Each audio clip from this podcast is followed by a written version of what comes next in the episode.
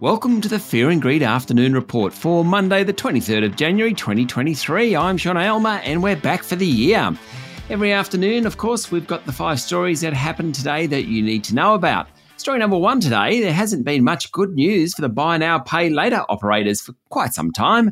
But today, Sezzle said revenue last month was 16% higher than a year earlier, and the group was profitable for the second month in a row.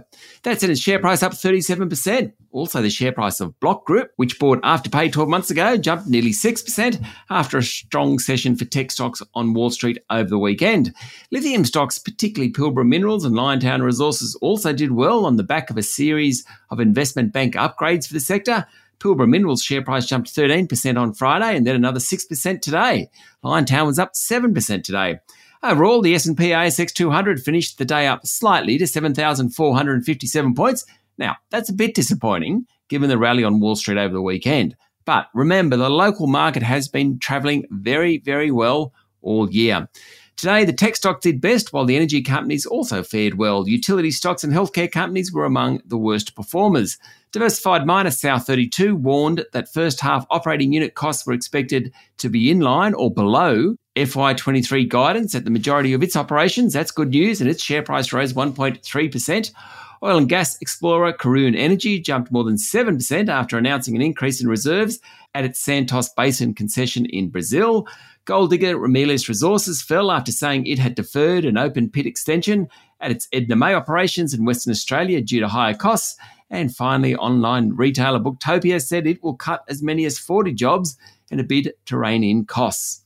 Story number two CommSec has released its first State of the States report for 2023, and it shows that Queensland is a top performing state. That's the first time that's ever happened, or at least since the report's inception in 2013. Queensland has benefited from population growth, a solid jobs market, and buoyant overseas demand for energy resources such as coal and natural gas. The tourism sector is also doing its bit after several tough years during COVID. Queensland is now ahead of Tasmania, which drops from first to second. South Australia has lifted from fifth to third. New South Wales is now in joint fourth spot with Victoria, ahead of the ACT, Western Australia, and the Northern Territory. The report considers economic growth, retail spending, unemployment, population growth, and the property market, amongst other things, to rank the states.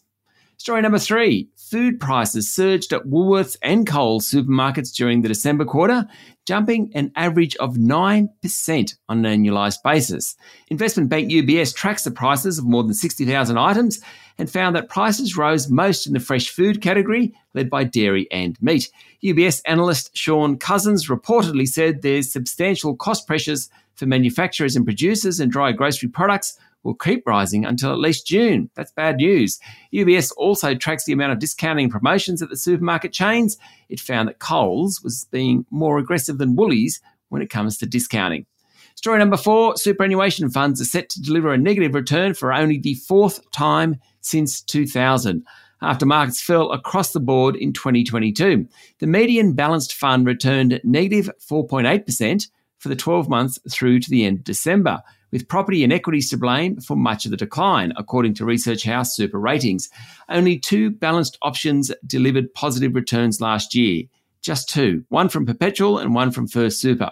The nation's largest super fund, Aussie Super, delivered a minus 4.8% return, which was in line with what the market did. Now, no one likes to see their super balance diminish. I get that.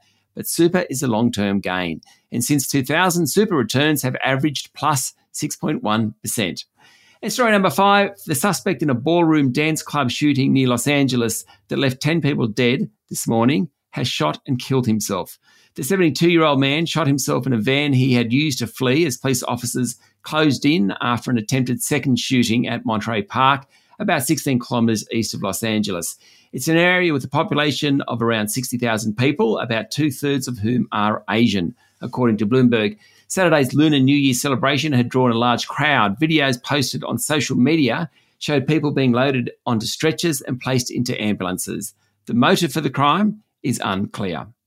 That's it for the afternoon report for Monday, the 23rd of January 2023. Michael Thompson and I will be back tomorrow morning with the Tuesday edition of Fear and Greed. I'm Sean Aylmer. Enjoy your evening.